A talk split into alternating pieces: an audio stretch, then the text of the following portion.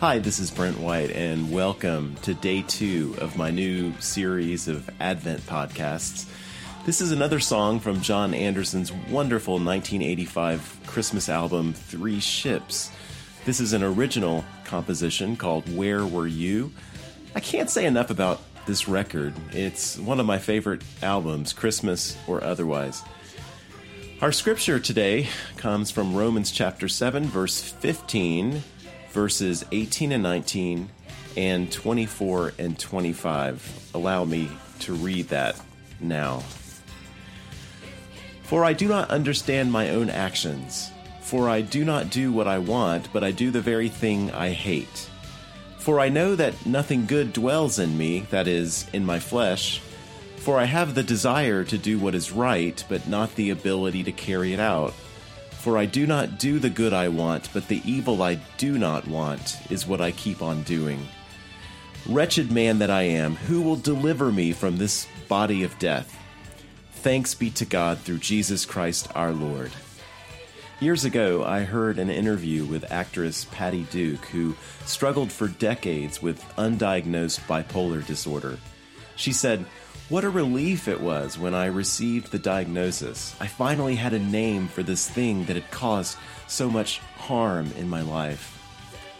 I can only imagine. Healing can't take place until we know exactly what the problem is. During this season of Advent, it is fitting for us to spend time reflecting on a problem that harms all of us human beings. The Bible has a name for it sin. It's a problem over which we are utterly helpless. You can hear Paul describe this helplessness in his words from Romans 7. I do not understand my own actions, for I do not do what I want, but I do the very thing I hate.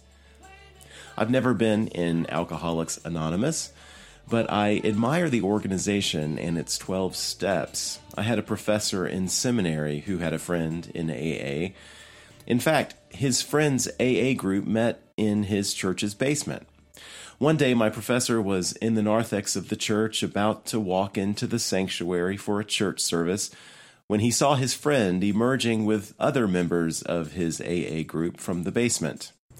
His friend saw my professor, motioned to the basement door, and said, That's where church happens. That's where church happens as a pastor who, you know, plans and presides over church services all the time, I I hope that's not true, or at least I hope it's not exclusively true. I hope I hope church also happens in the sanctuary, but I get his point. I wish church looked a lot more like AA meetings. After all, if you're in AA, everyone knows exactly who you are and why you're there. You don't play games. You don't put on airs. You don't pretend to be somebody else. In fact, you identify your problem up front when you meet people. Hi, I'm Brent, and I'm an alcoholic. What if we church members identified ourselves to one another in a similar way? Hi, I'm Brent, and I'm a sinner. Just this past weekend, I talked to a couple of Jehovah's Witnesses who came to my door after arguing about the doctrine of the Trinity and arguing over the way that their church modified the King James Version to promote a, a, badly distorted version of the gospel, I urged them to repent of their sins and believe in Jesus Christ as revealed in God's holy word. They took offense at this. We're not calling you a sinner, they said. Why are you calling us sinners? You don't understand, I said. Of course you're sinners, and I am too. Unless or until we understand and accept this sad reality, we'll never understand why Christmas comes to us as such amazingly good news. We are sinners. We deserve death. We deserve God's wrath. We deserve hell. Apart from what Christ accomplished through his life of perfect obedience to the Father and his atoning death on the cross, we are lost, hopeless, helpless. Wretched man that I am, who will deliver me from this body of death?